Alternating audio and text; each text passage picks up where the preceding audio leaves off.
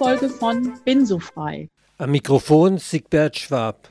Wir dokumentieren in diesem Podcast den ersten Teil der Lesung der Künstlergruppe Frühling im November in der Wort- und Bildgalerie Kulika am Kantplatz Nummer 11 in Neumünster. Nach den einleitenden Worten von Ulrike Göking beschäftigt sich der erste Teil des Programms mit den Problemen, Empfindungen, Schwierigkeiten beim Schreiben, Verfassen von Texten in der Situation des Schreibens. Sie hören Burkhard Möbius an der Gitarre, Sigbert Schwab, Robert Hirse, Elisabeth Wilhelm und Herbert Kummetz. Ein herzliches Willkommen in dem neuen Kunst- und Kulturort am Kantplatz 11. Kulika ist unser Name. Einige von Ihnen haben sicherlich den Namen schon mal des Öfteren in den letzten Wochen gelesen. Ich bin eine der Künstlerinnen, die diese ja, diese Kunstgalerie betreiben. Ich bin diejenige, die mit Worten unterwegs ist, die Wortkünstlerin. Ulrike Göking ist mein Name. Und äh, meine Idee ist es, äh, die eine oder andere Literaturveranstaltung hier stattfinden zu lassen. Und wir beginnen mit der Gruppe Frühling im November. Ja, ansonsten glaube ich, von meiner Seite ist alles gesagt. Ich wünsche Ihnen auf jeden Fall ein schönes Hörvergnügen. Frühling im November vielleicht noch zum Namen. So hieß unser erstes Programm im November im Kasper von Salternhaus. Und weil wir das als gut empfanden, und das gibt's eigentlich ganz selten, Frühling im November, aber bei uns schon, und deshalb machen wir mit dem Programm weiter. Warum Trinas zweiter Frühling wird sich dann noch erschließen. Mein Name ist Sigbert Schwab. Band. Wird sein Buch gedruckt? Das macht den Dichter ganz verrückt. Geht's in Druck? Geht's vielleicht daneben? Kann er damit leben? Wird's ein schöner Band, den viele finden interessant? Dichter schreibt und poesiert, Setzer setzt mit schneller Hand Lettern, Bilder, Farbe aus Papier. Drucker druckt's ganz unberührt. Auch wenn's Geschmier und Eideltant. Draus wird vielleicht ein Band. Doch Papier allein gibt's noch nicht her. Bogen zwar bedruckt, mit Farbe schön, noch ist kein Band für den Verkehr. Bogen erst noch zum Binder gehen. Block und Deckel fügen sich zum Buch galant. So werden Blätter nun zum Band. Gehen so alle Hand in Hand, Dichter, Setzer, Binder, der Verlag, damit das Werk den Leser finden mag. Wörter, Sätze vom Dichter abverlangt, mit aller Hoffnung, die verbleibt, wird's vom Leser einverleibt?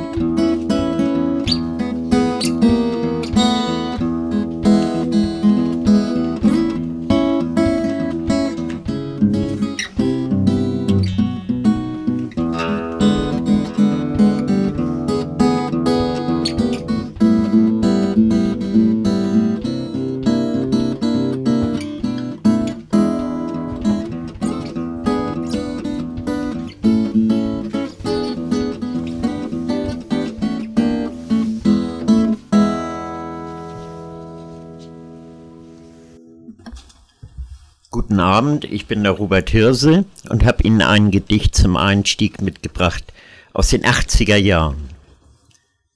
Der Denker wird Dichter. Der Denker wird Dichter, schummrige Lichter, wie dem Poeten fehlen Moneten dem Armen, dem Denker, warum nur zum Henker, gibt's für schöne Reime nur selten mal Scheine. Für Schmalz aus dem Hirne nicht mal eine Birne. Die könnt ihr einschrauben, das könnt ihr ihm glauben. Dann noch einen heller, dann dicht er noch schneller. Je dichter er werde, so denk er die Erde. So her mit dem Nass, mach auf er das Fass. Gib mir Papier, vor allem noch Bier und auch einen Schreiber. Lass weg nur die Weiber. Romantik, Geflöten, ich hab keine Kröten. Mach Striche, du Zapfer, ich zeche ganz tapfer, ich denke und dichte mich heute zunichte. Ich reime und verse, die Wörter ich zerse, einzeln in Gruppen, ich werd das schon wuppen, ich werd mich beeilen, in Strophen und Zeilen, die Sinne verbiegen, das Versmaß hinkriegen. Ich silbe die Schleifen, kann selbst kaum begreifen, wo sollen nur enden all die Poenten. Und noch einen Shampoos auf noch einen Jambus. Vier hebrig, ganz klassisch. Oder drei nur, was sag ich, in Bezug auf das Feuer, heut bin ich ganz euer. Ich reiß mich am Tampen und pfeif auf die Jampen. Ich dicht ohne Denken, werd Reime verrenken, mich drehen und winden, Zeilen noch schinden. Lasst heben die Becher, ich reim euch auf Zecher, viel besser als Herzen, die gleichziehen mit Schmerzen. In unserer Pinte sortier ich die Tinte. Ihr schmeißt die Runden, ich dichte die Wunden. Es fehlen Moneten dem armen Poeten. Schummrige Lichter, der Denker wird Dichter. Man kann sich ja darüber streiten, Poesie, Gedichte, Reim oder nicht Reim. Das ist immer die Frage. Modern und postmodern dichtet man ohne Reim, habe ich mal gehört. Aber mir geht's dann etwas anders. Modern und Post. Modern und Post soll es gar nicht sein. Ich mag den Reim. Lass ihn mir getrost in des Denkens dunklen Ecken hilft er Neues zu entdecken. Werf mit ihm den Anker aus, halt mich an ihm fest. Komm ich mal woanders raus, bleib ich ganz modest. Überleg und spinne weiter, damit ein Netz entsteht. Der Reim ist Wegbereiter. Ich folge ihm ganz diskret. Ohne Reim wird Dichten auch nicht dichter. Allein auf Reime zu verzichten, macht aus dem Schreiber nicht den Dichter webt er statt der alten Fetzen aus seinem Stoff ein neues Kleid? Wird er seinen Rhythmus finden? Sucht er Linien und Struktur? Alles Schreiben kann im Seichten enden. Das liegt in der Natur. Mag man es drehen und auch wenden. Ohne Ausdrucksstärke ist auch Postmodernes nur Lasur.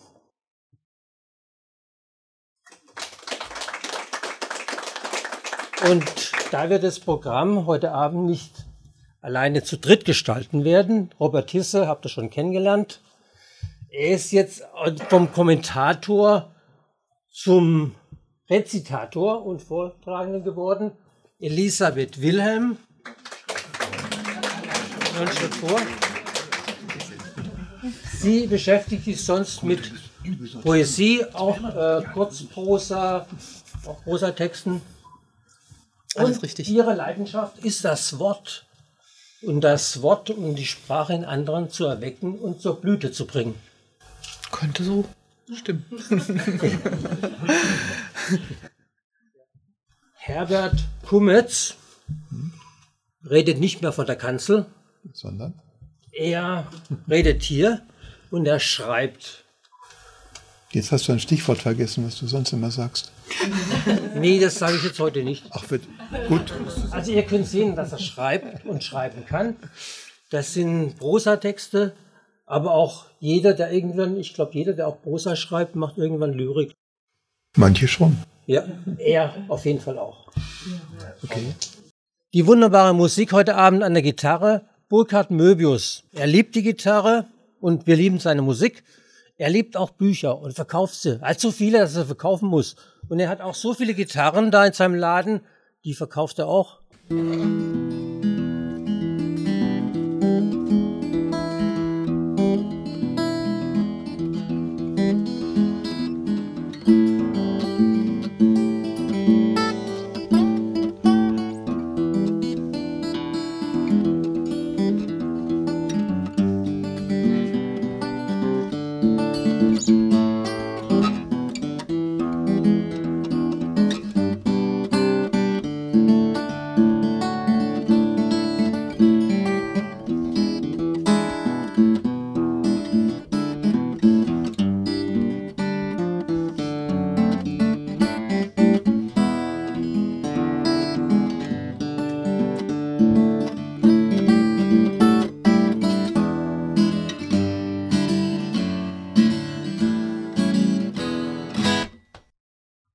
Mein nächstes Gedicht hat den falschen Titel, weil das heißt, am Anfang war das Wort. Vielleicht war ja am Anfang deine Musik. Wir wissen es nicht. Aber mein Gedicht geht trotzdem folgendermaßen. Am Anfang war das Wort. Doch an welchem Ort kann ich es bloß finden? Es scheint mir so weit fort. Am Anfang war das Wort, es scheint mir so weit fort, und vor dem Ort vom Wort finde ich ein W. Der Ort folgt erst in Spee. Weit nach dem W vom Wort, da seh ich dann den Ort vom W vom Wort weit fort. Und da soll nun der Anfang sein, duckt sich hinterm W ganz klein, der so weit fort der Ort, ich finde dich, du Wort.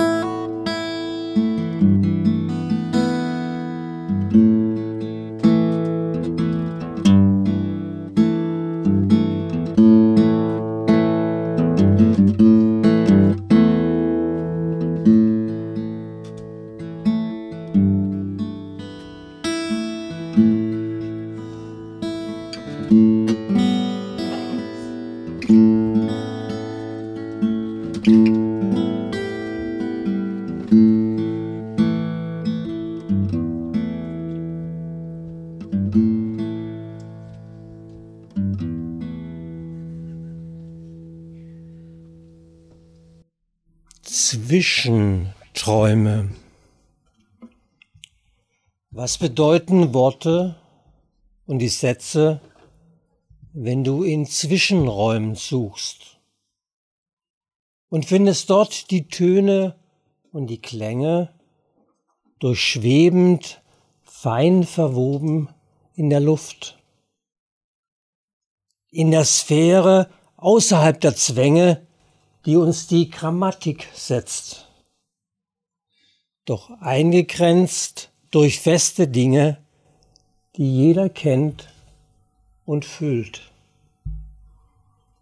Zeilen und die Verse vorgeformt und festgefügt. Sie werden nun zu Gegenpolen, die du nur erkennst, wenn du sie fühlst. Das Berühren Spannung weckt, die Funken knistern Stieben, kneißend hell die Blitze zucken, der Donner hallt in dir zurück. Offenbarend Launen und Gefühle, wenn du warme Nähe spürst. Innig Blicke ineinander fließen, eine magisch große Kraft dich zieht dich die Strömung haltlos trägt, Hoch die Wogen gischtend brannten, immer neu und stets bewegt. Deine Worte, deine Sätze, sie umspielen einen Raum, der sich immer wieder füllt, wie der Schlaf mit einem Traum, der immer wieder neu entsteht, dem du einen Platz gegeben hast, durch deine Worte, deine Sätze und deren starke Macht.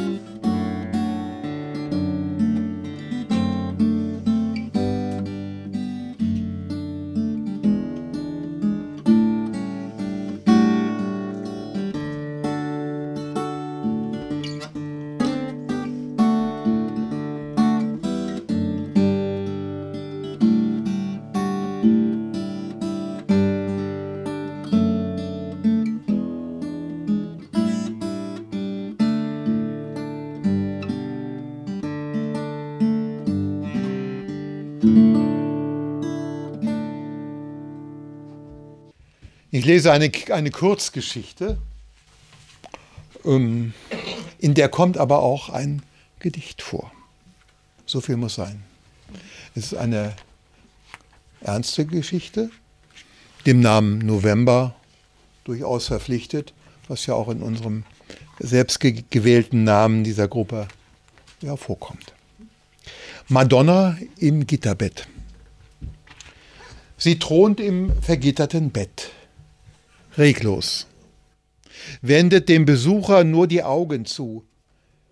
Er hat keinen Mut, sie voll anzuschauen. Zwei, drei Versuche hatte er gemacht, dann gab er das Iris-Spiel verloren. Es fiel ihm ein Zooerlebnis ein aus den Tagen der ersten Verliebtheit. Sie versuchten, die Raubkatze jenseits der Umzäunung zu fixieren, und ihre Tierheit herauszulocken, was ihnen gelang. Anders jetzt auf der Station. Die Frau hinter den Stäben hält im Blick stand, der Besucher nicht. Der abgemagerte Christus an der Wand aber guckt weg, in den Park hinaus mit den Kastanien. Man kann ihm die Rippen zählen, es sind fünf vom Bett aus gesehen, die Seitenwunde wird zu einem fingerbreiten Spalt, der das Holz aufgerissen hat. Was starrt sie denn immer auf diese Stelle, wenn er neben ihr sitzt? Der Mann weiß nur weniges von ihr, sie kannten sich zu kurz. Einmal vertraute sie ihm etwas aus ihrer Kindheit an. Sie habe in den ersten Lebenswochen im Kinderwagen schlummernd unter blühenden Kastanienbäumen gestanden. Sanfte Winde kamen vom Meer. Das war die französische Zeit, strahlte sie, der verdanke ich meinen Vornamen, Veronique. Bald nach dem Rendezvous im Zoo bucht sie ein spirituelles Seminar und schenkt ihm am Ende eine Spruchkarte. Auf ein Batikbildchen mit Kastanienkerzen hat sie eine Gedichtzeilen geschrieben. Ein Windstoß lässt im luftigen Traum die zarten Blütenblätter stieben, ein Wunderhimmel zum Verlieben sinkt seicht herab zum Meeressaum. Veroniques Worte erreichen ihn nicht. Für Gedichte hat er ohnehin nichts übrig. Nach einer Anstandsfrist würde er die Karte weggeworfen haben. Keinen Ballast, das war sein Motto. Der Unfall kam schneller.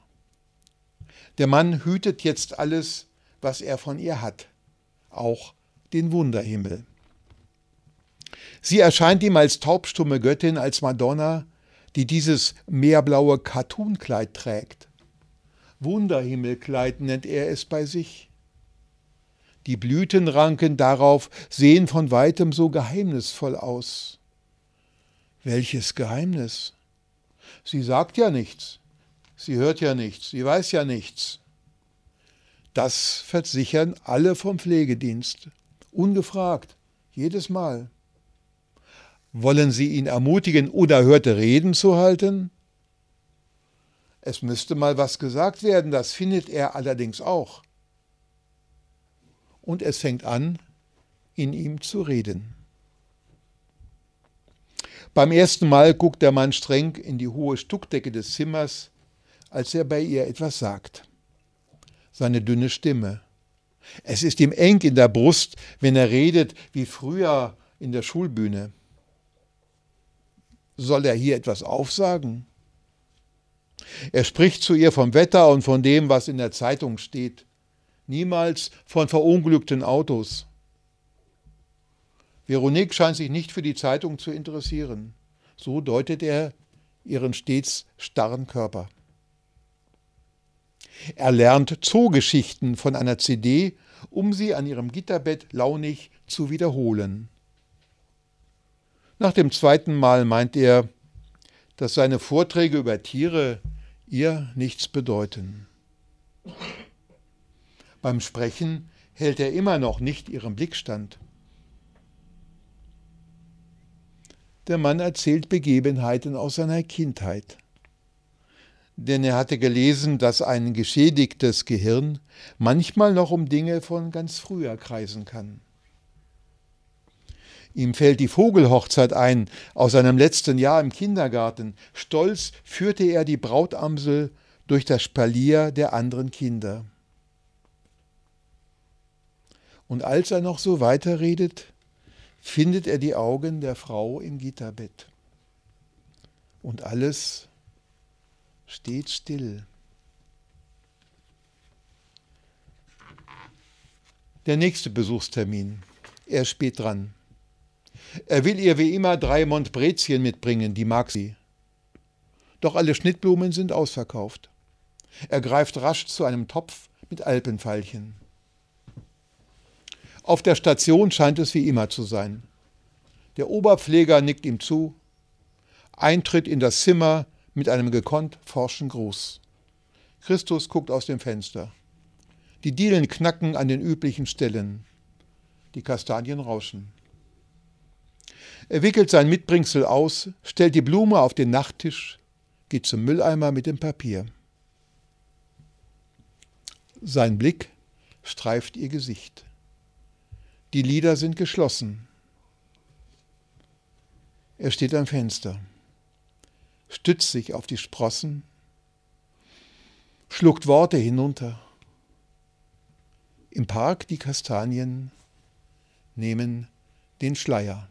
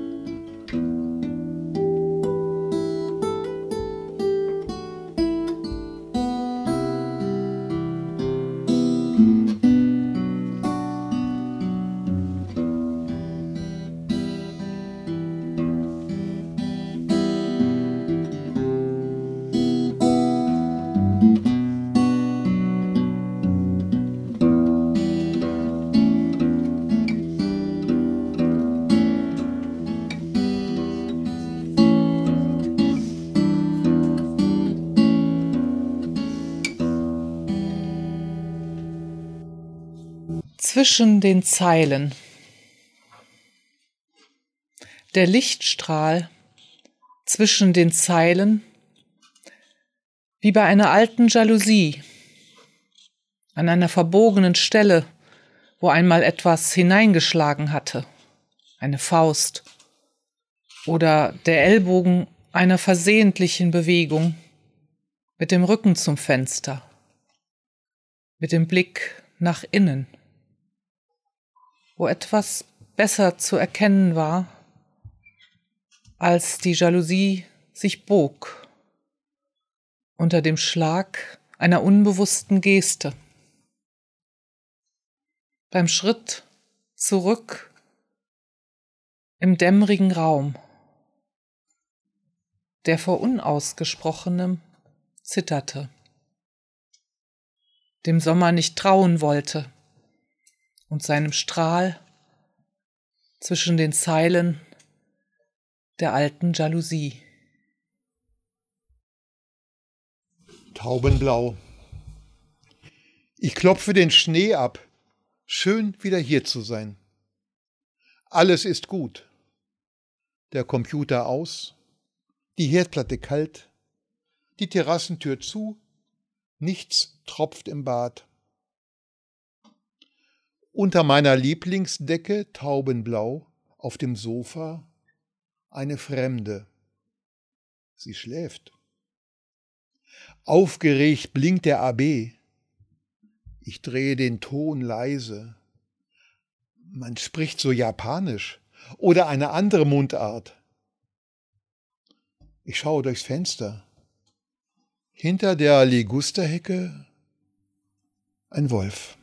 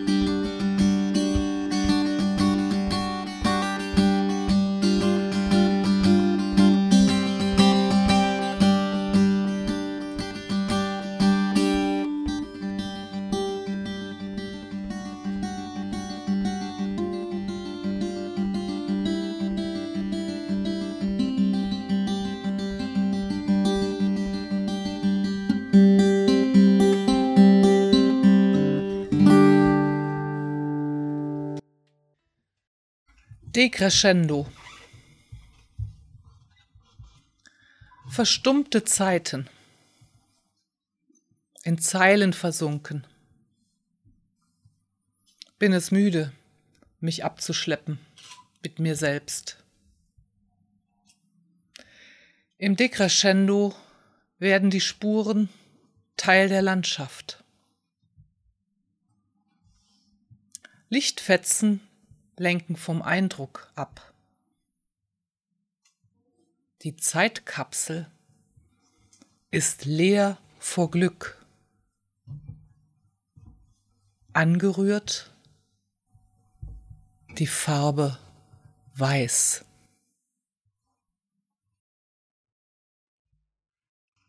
Neunzehnhundertsechsundzwanzig Beim Lesen alter Romane füllt sich meine Stille, wie von selber, ohne Eile. Die Sätze quengeln nicht. Ohren glühen ewig nach. Der Bauch liest unten mit. Worte liegen lange im Mund, wie ein französisches Menü oder eine frische Geliebte.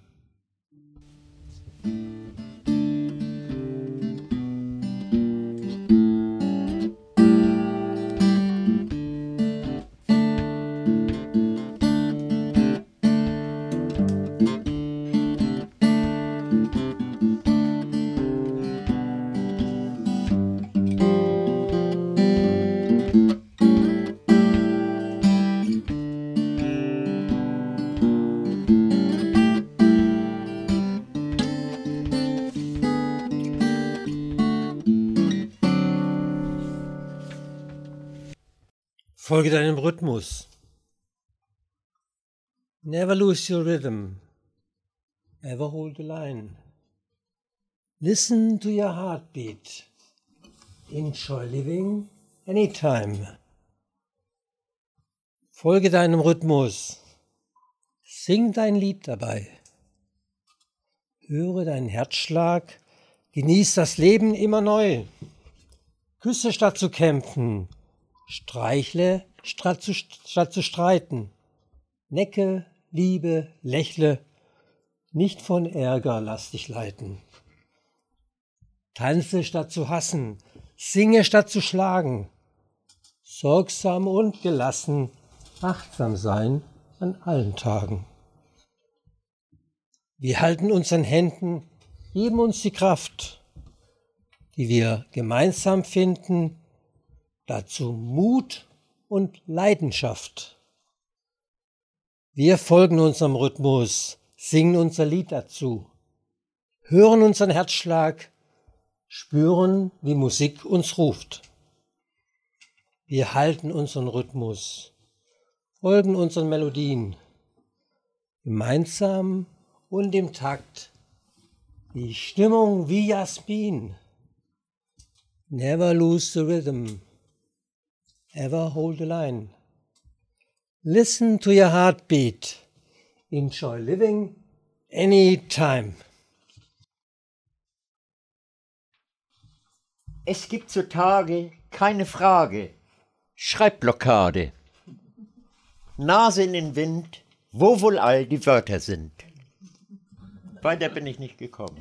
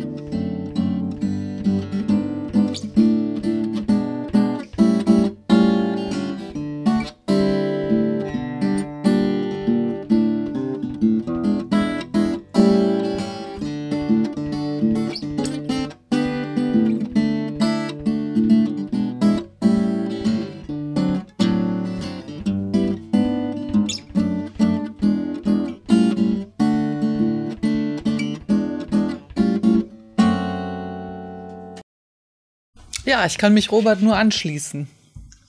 Unbeschreiblich. Das Blatt vor dem Mund zittert, sprachlos. Tontauben auf sirrenden Drähten tragen Küsse im Brief.